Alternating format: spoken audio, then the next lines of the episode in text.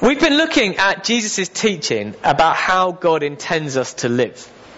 I was thinking about this morning, really it's a whole philosophy of life that's just radically different from the way we see the world now.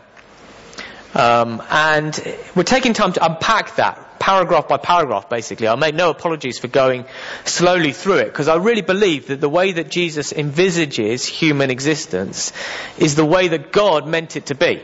That actually, if we want to flourish, we want to be people who flourish, who are everything God created us to be and please Him and live at peace with Him and with each other, then the way that Jesus taught us to live is the way we should do it. In fact, it's the only way we can do it. Uh, it's a vision that's rooted, first of all, in humility and grace. So everything I'm going to say afterwards has to be seen in that light. It's rooted, not, nothing Jesus says is designed to condemn anybody. Jesus says himself in John 3.17, uh, the Son of Man, that's himself, Jesus did not come into the world to condemn the world, but that the world should be saved through him. Nothing Jesus says is designed to condemn anyone. What it's designed to do is to show that each one of us needs to come and say, actually, God, I'm broken and I need your help to be fixed. So Jesus begins everything he says by saying, blessed are the poor in spirit. Blessed are those who come and say, actually, God, I know that I mess up. And I need your grace to put me back together. That's actually the gospel. The gospel is that God made the world, that we break the world, and that Jesus came to fix the world. That's the gospel. And it's true for each one of us. I, God made me, I break me by choosing to act selfishly and pridefully, and Jesus came to fix me. Blessed are the poor in spirit. And it is built on, again, on an idea of um, flowing out from that, of uh, sin, of the problem with humanity that we break our relationships with each other and with God that's not based on a set of rules where you say, I, I, kept that rule and I didn't keep that rule and I nearly kept that rule and I kept that rule really well. So in the end, I, I'm sort of 52-48 in favour of me winning. Or, you know, it's not like Wimbledon where you think, oh, I've, I've won two sets because I kept the first two and I've lost two sets because I kept the second two. So I have a decider. You shan't covet your neighbour's horse. Well, I've never wanted a horse in my life. I'm in. You know, it's not that kind of rules-based system. What he's saying is actually there is a sickness that lies within people that causes us to tend to break our relationships. That's what we call sin. That propensity within us that even with all the good we can do, we still mess things up. And, uh, and actually that God has come in order to change us, to remove that from us to take any guilt that, that accompanies that, so we do wrong things and they have to be punished, to take away the guilt of that, and that's what the cross is about partly, and then to heal us, so that that propensity to do wrong is removed and the design of God, which is that we do right, is, is flourishing. That's Jesus' vision for humanity in two minutes. So we've seen how he addresses and we set out that broad picture. He then moves on to address big problems that we have. The biggies, the big ways that we mess up our relationships with each other and with God. So he goes through the first two. The first two are murder. And Jesus says the thing about murder is it's not really about murder. It's really about anger. I don't want to ask, have you killed anybody? I want to ask, why do people kill people? The reason they kill people is because they get angry and they despise others and they act scornfully and pridefully. And if actually any of those things are in your heart, then you're already traveling down that line. Now you might not reach the destination where you actually kill someone, but you're already moving that way. If I can put it this way, you've got the same sickness in your heart as someone who kills someone, it's just that for them it's progressed further. And what Jesus says is actually God's come to take away that sickness in your heart. He doesn't want us to be people who are angry, who are scornful, who are prideful with each other. He wants us to be people who seek reconciliation and peace. And then he moves on to the question of lust. Now, lust is one that uh, we struggle with now because we're so liberated sexually in our society. But Jesus says the problem with lust is that really what you're doing is that you're using one another. Again, it's entirely self-centered. It's not about giving oneself to somebody else. It's about taking that person, imagining them, using them as an object to please me. They're little more than an object of my fantasy. That's what lust is. It's taking someone and making them simply an object that's used to please me. And Jesus says when you do that, you're already down the same path that leads people to adultery. That's the same path. You may not get there, you may not actually uh, sleep with someone you're not supposed to, but the same sickness that provokes people to sleep with people they're not supposed to provokes us, it starts with us imagining that person and using them for our own pleasure. So Jesus says, so don't do it. Don't use each other for your own pleasure. And we started to unpack how God's vision for humanity is not that we use one another, but that we work together.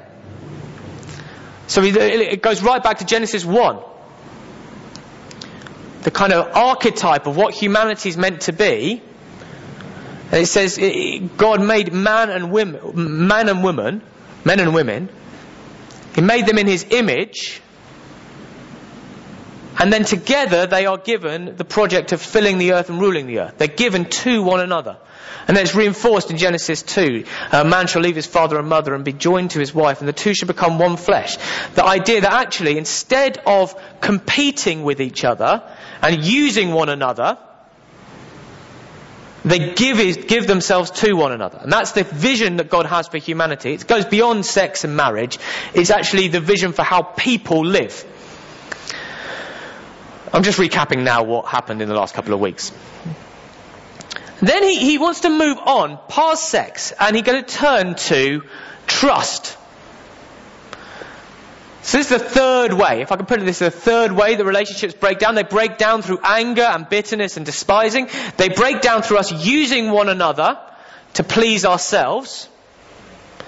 And then they break down through lack of trust, faithlessness, and being untrustworthy. And he does this by transitioning through um, one category that bridges the two and then moving to trust. We're going to see what that is. So as with last week, we're going to read from several bits of the Bible. I've included readings from the Old Testament. That's writings that came before Jesus to show that Jesus' vision for humanity is rooted in our understanding of who God really is. All of this is really about God. And because it's about God, it's also about us.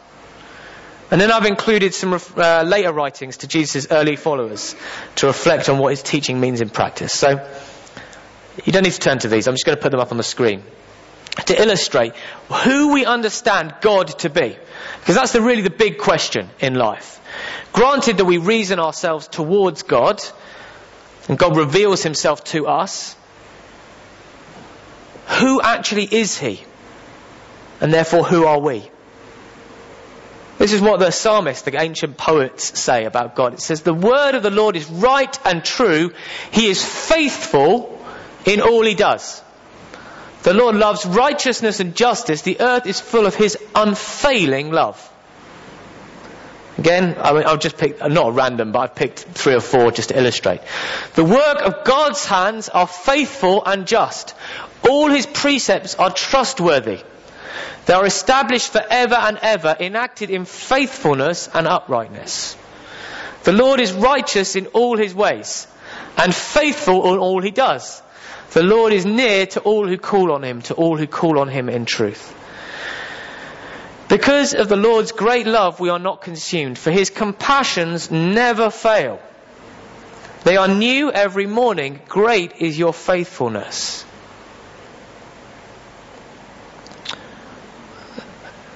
There's four paragraphs. You get, I mean, I could go on and on and on, but it becomes repetitive. Over and over and over again, the same thing comes through. The steadfast love of the Lord never ceases. His mercies never come to an end. They are new every morning. So then what does Jesus say? Well, this is Matthew chapter 5 and verses 31 to 37. It's been said, Anyone who divorces his wife must give her a certificate of divorce. But I tell you that anyone who divorces his wife, except for sexual immorality, makes her the victim of adultery. And anyone who marries a divorced woman commits adultery. Again, you've heard that it was said to the people long ago, don't break your oath, but fulfill to the Lord the vows you've made. But I tell you, don't swear an oath at all either by heaven, for it's God's throne, or by the earth, for it's his footstool, or by Jerusalem, for it's the city of the great king. And don't swear by your head, for you cannot make even one hair white or black. All you need to say is simply yes or no. Anything beyond this comes from the evil one. And I'm going to get Richard to read us a a final reading from 1 Corinthians 11. This is St. Paul writing about what Jesus said just before he died. Uh, you can uh, you can read it on there if you want. Oh, Um, oh yeah, sorry.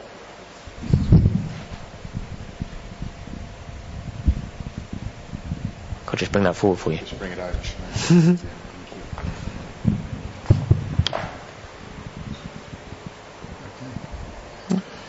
So, 1 Corinthians chapter 11, 11, verse 23. For I received from the Lord what I also passed on to you.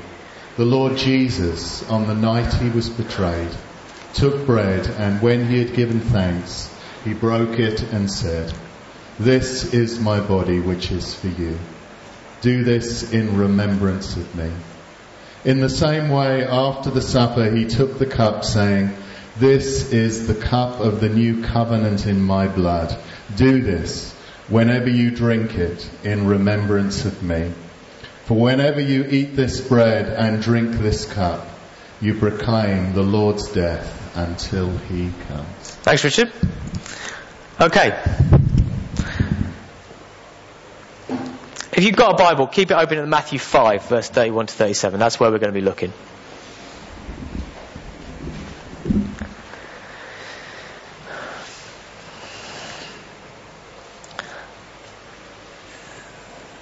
Societies and individual relationships require trust to survive. If I don't trust you, I can't fully do business with you. I can't raise children with you. I can't work with you. I can't plan with you. We need to be able to trust one another. It's part of what it means to be human. It's part of what it means to live in a community is to trust one another. Um, if you look around this church, we, you can see that operating exactly as we, uh, as I've illustrated, right? You're all sitting in chairs. What, uh, the, apart from people sat right at the back, everybody else has got somebody sitting behind them. At a very, very basic level, you are trusting them not to whip out a knife and stab you in the back. Okay? Now that's a ridiculous illustration. But I- I'm doing it just to make the point that even a thing as simple as coming to church on a Sunday and sitting down in lines requires trust. We, we miss it most of the time because it's such a basic requirement for living as human beings. The converse is also true. If we want people to trust us, we need to be trustworthy. We need to do what we say. Trustworthiness, faithfulness, reliability, commitment, these all mean roughly the same thing. They're qualities that are both good because they reflect God's character and necessary for human beings to flourish. Yet trust and faith, uh, faithfulness frequently break down. I mean, anybody who's read the news over the last three years, this comes up time and time again. Uh, I was going to pick out news stories, but there are so many of them, it was almost not worth it. That people don't trust one another. There's a big breakdown in trust in society. Trust in uh, leaders, trust in economists, trust in uh, uh, uh, parents, trust in churches, trust generally. People don't trust one another.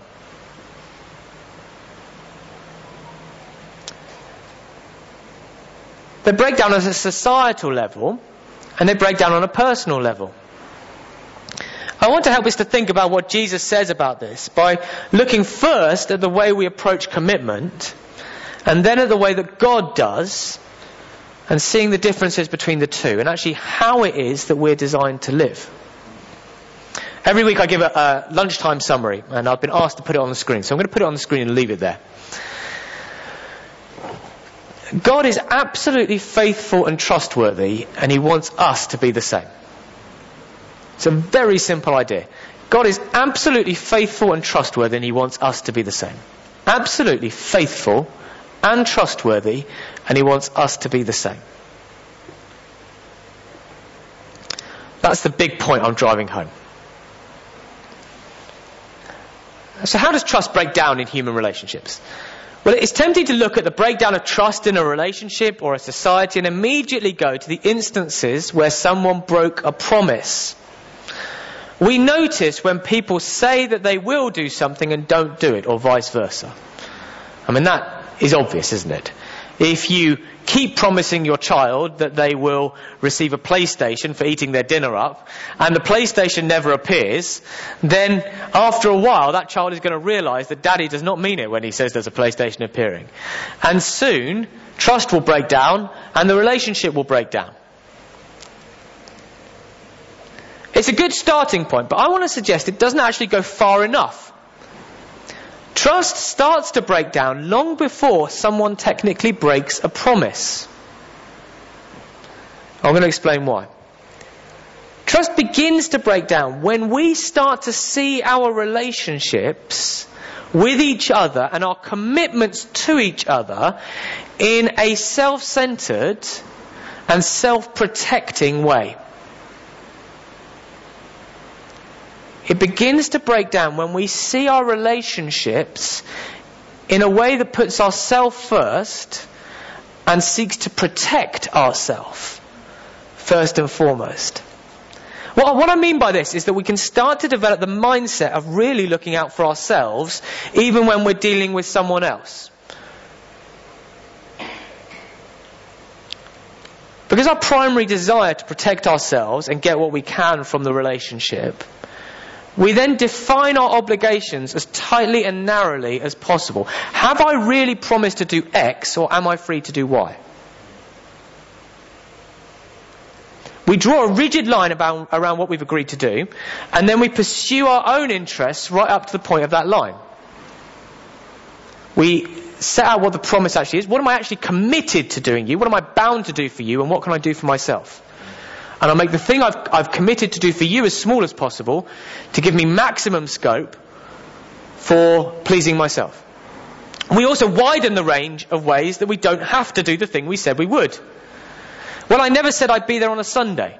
I never said I'd be there in the morning. I never said I'd be there in the afternoon. I never said I'd be there. I never said I'd call every day. I never said I'd call every week. I just said I'd call. We might not technically have broken our promise or gone back on what we said, but we do everything but that. We make that as small as possible and the scope for ourselves as big as possible. It's actually how the law works. You can probably tell from this that I'm thinking of contract law. The law works by drawing closely defined boundaries around what people are bound to do, to do and then allowing people to act as selfishly as they can outside those boundaries. Okay, that makes for very, very good law. Actually, when you try and, and require people to love one another in companies law, it doesn't work at all.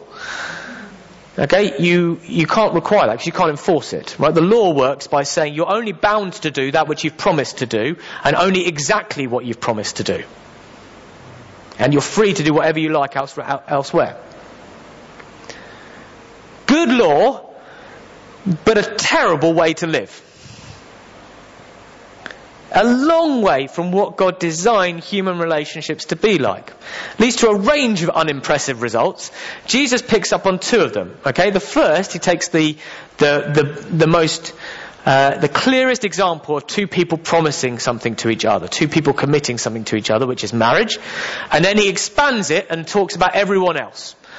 So the first bit he looks at is marriage. If you've got your Bible open, this is uh, chapter 5, verse 31 to 32. Well, you notice several things. First of all, Jesus is not setting out an exhaustive treatment of the, the grounds for divorce in marriages. That's not the point at all. He's not setting out to condemn anybody who has been divorced. Fact, you will see if you look at it carefully that he actually he treats, he's basically concerned with the person who treats his promises, and it was always a man, in marriage as entirely disposable and the other person as entirely disposable. That's the context of what he's saying. The Bible, I'm saying this up front because the Bible has an awful lot to say about marriages and when, what happens when they break down and relationships and what happens when they break down. And we're not going to explore all of that today. And if your marriage is in trouble and you want to talk confidentially, then I will come and listen to you completely and we will pray it through and work it through together. There are no two line answers. But having said that, this is an area in which we are tempted to act in a self-centered and self-protecting way, and Jesus wants to expose what happens when we do that. In marriage, we have two people who've made a commitment to one another. They've entered a covenant. It's a, a technical legal word for a solemn binding promise. To put the other first. To share their lives, their bodies and possessions with one another. That's what marriage is. It's a commitment to be one rather than two. When we begin to approach that relationship from a self-centered or self-preserving perspective, we narrow down the scope of what we promise to do and widen the scope of excusing ourselves from it. So marriage starts to be judged primarily by what it does for me. I find this a really interesting phenomenon to watch because um, I never practiced in family law, but I have studied it to some extent. And one of the things I've noticed moving from being a, a lawyer to being a, a pastor or priest is that the way that wedding services happen has changed. Now, there's no magic words for getting married in the Bible. It's to do with the commitment. But I've noticed that as we move towards people constructing their own vows, and I'm not criticizing that. If you've done that in your wedding, fine. It's just as binding as anybody else. Great live up to them. But one of the things I noticed about the phenomenon is that the nature of what's happening has actually changed a little bit. I, I noticed that I used to watch uh, Brooklyn Nine-Nine, the comedy police show, uh, every week. Loved it. Hilariously funny. Two of the main characters get married in Brooklyn Nine-Nine. I'm not spoiling anything for you. They're engaged for most of the series. Eventually they do get married. And as they get married, they, they, they write their own vows. And they're very funny. It's a very funny show. And everyone is quietly um, cheering for Jake and Amy that they're getting married and uh, impressed. And the vows are all about how the other person makes the person doing the vow feel. It sounds incredible on TV. It's one of those, one of those great kind of romantic moments where. Um, has that gone off, Bill?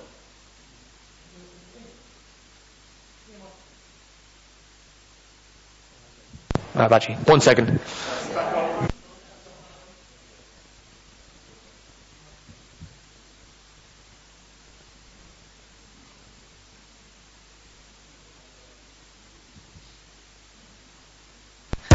There we go. I changed the battery over because it's being recorded and a number of people have contacted me this week and wanted to make sure it was recorded. So, so Brooklyn Nine-Nine, you have these two characters and uh, Jake and Amy, they're hilariously funny. They are wonderfully played and they get to the point of their wedding and they, they come out with their vows and I, I forgot to write down what they are, but um, they, the vows are entirely about how the other person makes the person doing the, the promise sound, uh, feel. And do you want to turn the fan off? You can if you want. Go on, turn it off. You're literally huddled. it's like an Arctic winter. There we go. Um, they,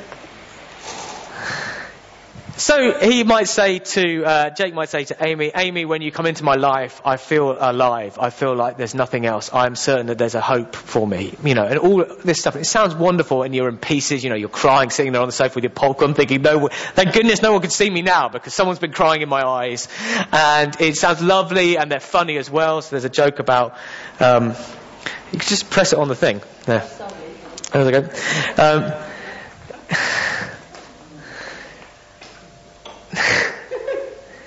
find hilarious about you all is that you would just sit there and shiver rather than coming turning the fan off.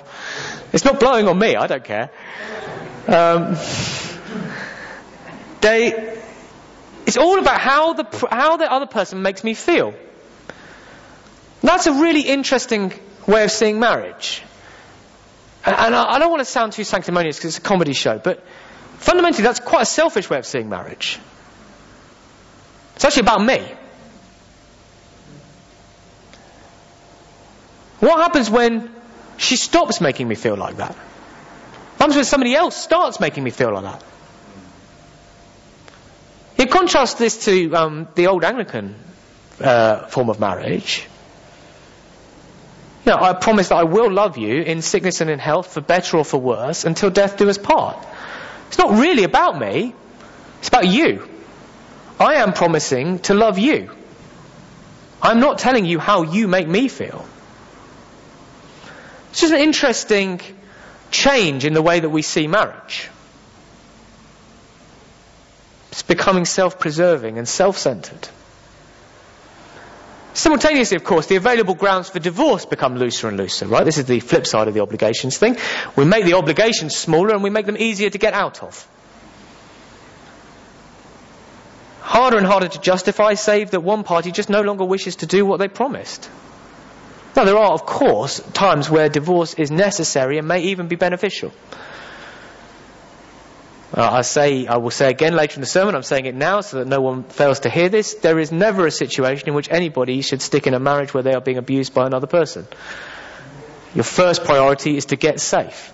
And if anyone here is suffering from domestic abuse, or anyone listening to this is suffering from domestic abuse, come and see me and we will make sure you are safe.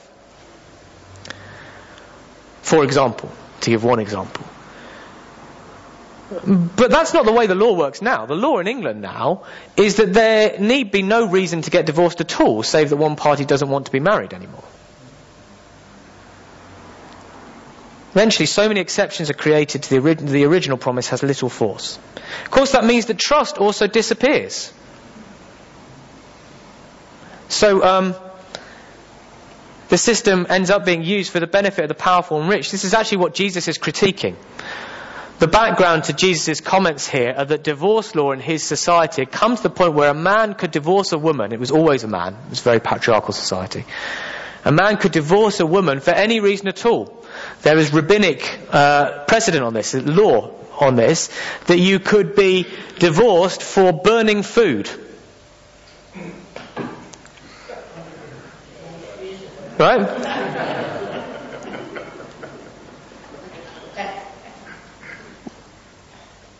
I mean, it's hilarious, isn't it? That's a very funny uh, example. It's actually true, but it was uh, incredibly abusive. What it meant is that men who were the dominant economic providers and had the uh, access to employment could get rid of the wife they promised to provide for to share the money that was produced for at any point for any reason. You could never trust someone because at any moment they could, they could uh, turn their back on their promise. And we're obviously seeking to do it. That's how the precedents come about. If someone goes and says, she burnt the toast this morning, can we get divorced?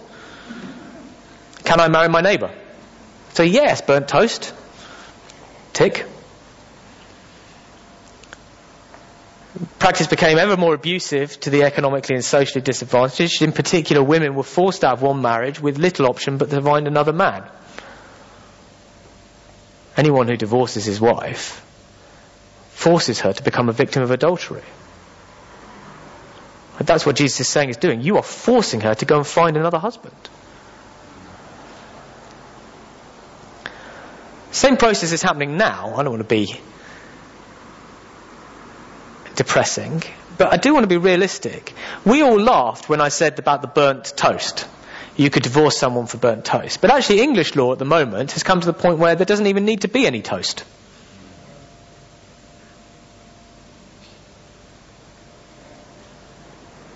The covenant can end simply because one party no longer wants to be bound. Now you can argue, you can make an argument for saying that's the correct position for the law to be in. But it's certainly not where Christians should be. Because it's not God's design for us that we can just abandon our promises to one another whenever we feel like it.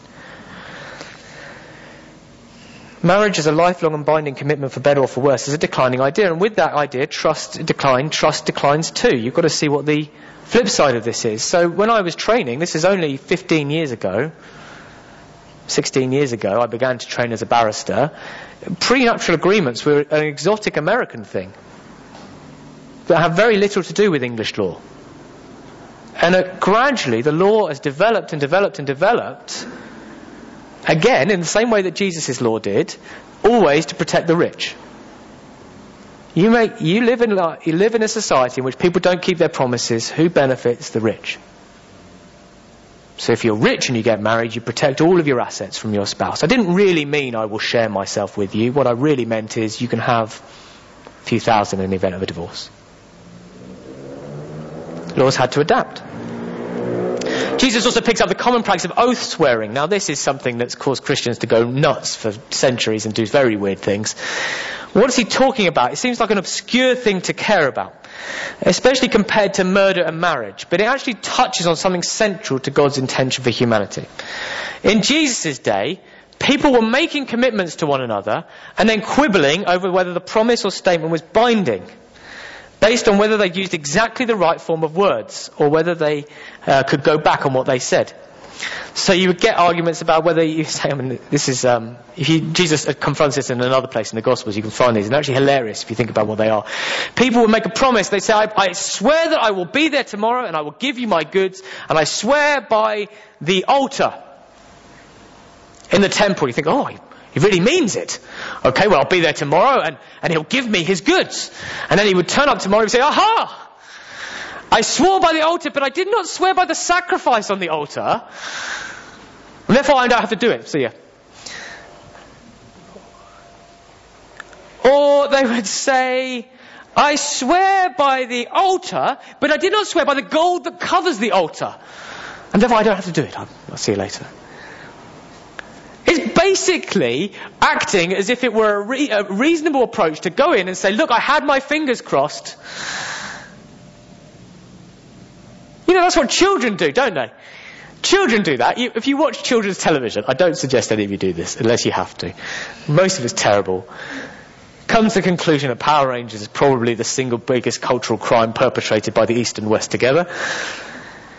Will come a point, inevitably, in any, if you watch children's television for any period of time in which one person is depicted as saying to another something, and then the camera zooms in and you see that behind their back they've got their fingers crossed. You're like, oh, they didn't mean it! You think, well, why on earth should it make any difference at all whether you have your fingers crossed or not? Right? That's how the law had developed in Jesus' day. People were saying, I had my fingers crossed. They didn't swear by the gold on the altar. And use exactly the right form of words. Had my fingers crossed. This happens all the time. This actually happens in English law as well, because law works like this. It's how law works. I did a whole case. I never actually saw it through to its end. I don't know what happened in the end, but it was predicated. I'm not making this up. Um, in fairness, we were acting for the little guys. There were a whole load of people who'd been sold apartments that never really were going to exist. And there was a question about whether we could prove fraud. So we were trying to find another way to make sure that they didn't have to pay for these apartments. Uh, in a tower block, whether they had the risk or the person who was doing the selling had a risk. And it was a big razzmatazz event. They were invited to a lobby and they were selling out, you know, uh, like selling timeshares, that kind of event. Except they were in London. Uh, if you ever get invited to one of those things, don't go. Okay? It's a free piece of legal advice for you. Do not go. Don't go. If you take, I should put that on here. That, that is my, that's my, that's my takeaway for today. My lunchtime summary for today is do not buy property or rights in property from people who make presentations in hotel lobbies. It's a terrible idea. We spent the whole time trying to work out whether we can legitimately argue, bear in mind we were on the side of the little guys, that when they signed the piece of paper that said that they were obliged to buy this flat, it was actually stapled to the rest of the contract or not whole le- legal advice was about staples. Right? If it wasn't stapled, we argued, all the terms weren't incorporated and they weren't obliged to complete. Ingenious, no? See? Yeah. That's why I got the big bucks. Now that sounds mad. But we can do that. We can do that. It doesn't work quite like that. We can fall into this trap personally. I said I'd do this, but I didn't promise them. I never promised, I only said it. I didn't swear by the altar, I swore by the gifts on the altar. I had my fingers crossed. The contract wasn't stapled.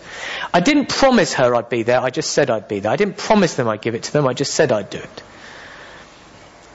Jesus ends up saying, look, when you say yes, you should mean yes. It shouldn't be I promise yes. When you say no, you should mean no. Or we can tell stories that make ourselves look great and somebody else look bad. And they just get more and more exaggerated. Says when you, when you say something, it should correspond to what's real. All this is very different from God. God is faithful. His steadfast love never ceases. He keeps his word. When God says something, it is true and trustworthy and can be relied upon. God keeps his promises even when we break ours. The whole of biblical history is the story of God's unfailing, uncompromising commitment to his people and to humanity more broadly. Now we often talk about that in terms of God's love. God loves you. He loves you. His, he, God is love. And that's great. It, it, it's true. But it can be misleading. But you see, love in our culture is something we feel that changes over time. I'm not condemning that use of the word love. It's just how the word is used. Now, we talk about feeling in love with someone. We marry because we feel love for someone, and if we cease to feel love towards them, and we start to feel love towards someone else, then we get rid of this relationship and start this one. If we think of God's love like that, we're totally missing the point. God's love endures not because He's continually in love with us, or happy with us, or even likes us. There are times when we are foul to one another and to God. Even us nice, polite, middle class people are foul to one another and to God. But with humanity, you only got to think for 30 seconds about the last century and realize there are times when humanity is really foul to each other. And totally ignores God disregards everything he's ever said about how we should live and who he is. God is not always in love with humanity. Would be really, really weird if he was. There are times when he should be furious.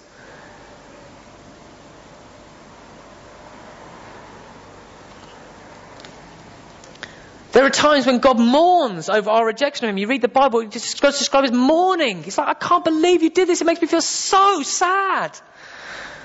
The way you treated each other.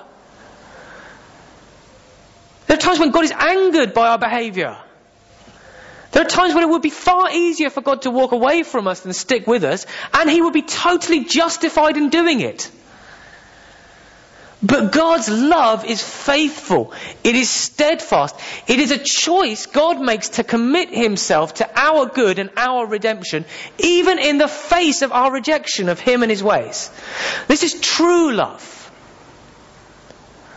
Because it chooses to be faithful and committed and it keeps its word. You see, God doesn't act from self-preservation. We are always thinking, how can I protect myself in case this person hurts me? That's what's at the root of everything we've talked about so far. Is, is two things are at its root. One, the desire that I get something from you, and two, the desire to protect myself from you.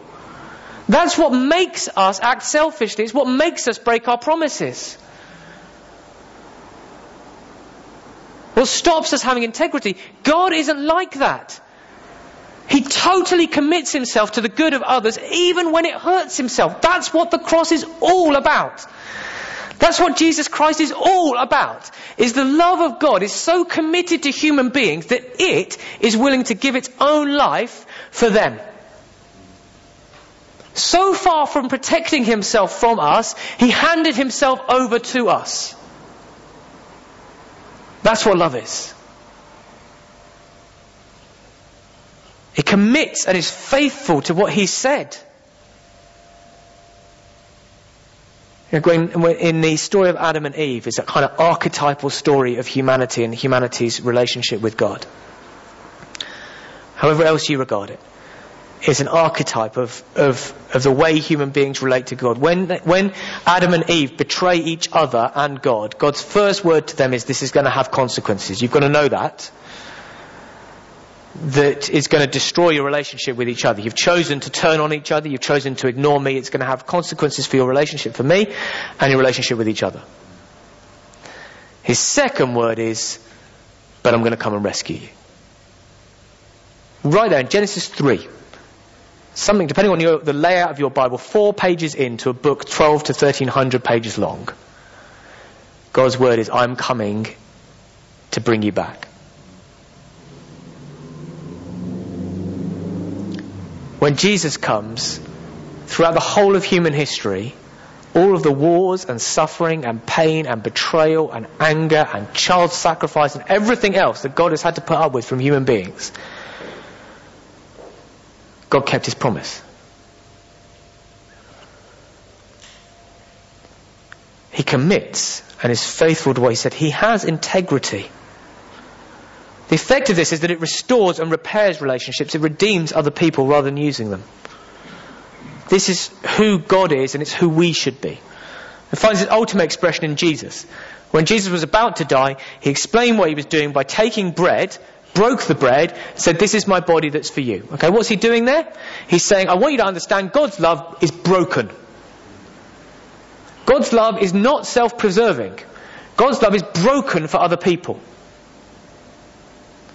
Then he took the, the, the, cup and he said, This is wine, but it's also my blood. And want you understand my blood is poured out as a new covenant, a new promise by God to you. God kept the old promise all the way through from Genesis 3 to now. The promises he made to Moses from then till now. Now I'm making a promise. The promise is made. I, I you, I've taken it so seriously that it's in my own blood. If you trust in Christ, then that promise is for you. You are within the never ending, never stopping, always forgiving, no excuse making, radically committed love of God. And that promise will never fail because God never fails. He isn't going to narrow it down and create exceptions. He's all in for you. All in. I want to say three areas where we can apply this practically. If you're struggling this morning with anxiety or uh, about the future or a sense of guilt or a lack of faith, maybe doubt, that's fine. God's word to you is that He is faithful. While we are faithless, He is faithful. He does not turn His back on us. He's totally trustworthy. He will forgive us if we come to Him. He will hold you whatever the future holds. Second, I want to ask if we're people of integrity. Are we people who are trusted? Do we mean what we say? This is about being secure enough in God's love and power not to act from self-preservation or self-centeredness. It sounds small, but it's actually revolutionary for the lives of people around you. Let's be people who go all in for committing to others, saying what we mean and then doing what we say. It's who God is and it's who we should be too. Third, we should be people who are absolutely committed to marriage.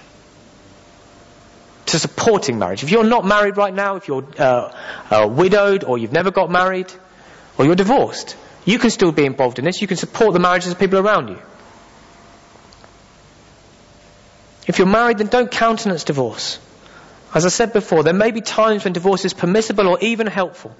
No one should suffer abuse from anyone else, nor should we gloss over or ignore the pain of unfaithfulness. But these are aberrations. They're not the norm. These are signs that something's gone seriously wrong. They're not what we should expect. Be radically committed to seeking each other's good. When times are hard, get help. Go to counseling or seek guidance. When times are good, invest in giving yourself to each other and develop the habit of putting your partner first. You see, God is absolutely faithful and trustworthy. And He wants us to be the same. I'm going to leave a couple of minutes while we just sit in silence and just have a chance to pray or to think or just to be. If you're not someone who prays, then don't worry. Just sit and see if God prompts you to do something. And then I'm going to invite us to stand and to sing. Jess is going to lead us in singing some songs. There's going to be an opportunity for prayer. If you'd like prayer, I'm going to, I'm going to give an opportunity to put your hand up and say, actually, I'd really like prayer while the singing's going on or prayer at the back. It might be for nothing to do with this. It might be something completely different. let's just be quiet now and say, Father, come. Come, Holy Spirit. Speak with each one of us. Speak to us. Meet with us. Open our hearts to you. We pray, come Holy Spirit. Minister grace and love. I just have it in my heart as we sit that there's someone here who's feeling like they've fallen a long way away from God. And actually God wants to say, my grace is enough for you. I was where you were. I am where you are. And I love you still. Just encourage you, if that's you, if you sense that, just respond to him in the silence. I often say if you're someone who's, who's setting out on the path of prayer and trying to learn how to pray, then um, what I was just doing there is I've actually memorized the Lord's Prayer. It's part of the reason we pray every week. You know, our Father in heaven, hallowed be your name, your kingdom come, your will be done, and so on. And then I, I use it as a pattern for my praying. So I'm, I'm not just coming to it cold and thinking, what should I say now? I'm actually saying, following through the pattern Jesus prayed, and I begin by saying, actually, God, I want to acknowledge who you are. So however big the problems I face, you're bigger than them. You know, that's our Father in heaven. And actually, I want you to be glorified, your love. So what I'm praying for is love to come in the world and grace and peace to come in the world. And then I just work my way through it, praying for myself and other people. And if you are someone who's setting out and trying to learn how to pray and you're not sure about it, then the best way is to learn that prayer that Jesus taught and learn it by heart and then to start to play around it. Um, when I was learning how to be a jazz musician, that was how we always used to do it. We used to learn, you would learn scales, you'd learn set pieces of music, and then when you knew them well enough, you started to play around with them. So that you could make new tunes out of those tunes that you'd already learned. And the same's true with prayer. Prayer is a bit like jazz. Uh, it's, it's based on a form, but then we let the Spirit inspire us to do something new with it as well. And actually, I want, I want all of you to be jazz players. So, uh, I mean, that sounds silly, doesn't it? But, I, but I'm being serious. That if you, if you are someone who's wanting to set out on that journey of talking with God regularly, that's a really helpful way of doing it. It's not the only way. Find your own way. There is no right or wrong way, but that is one way of doing it, and I think that's helpful.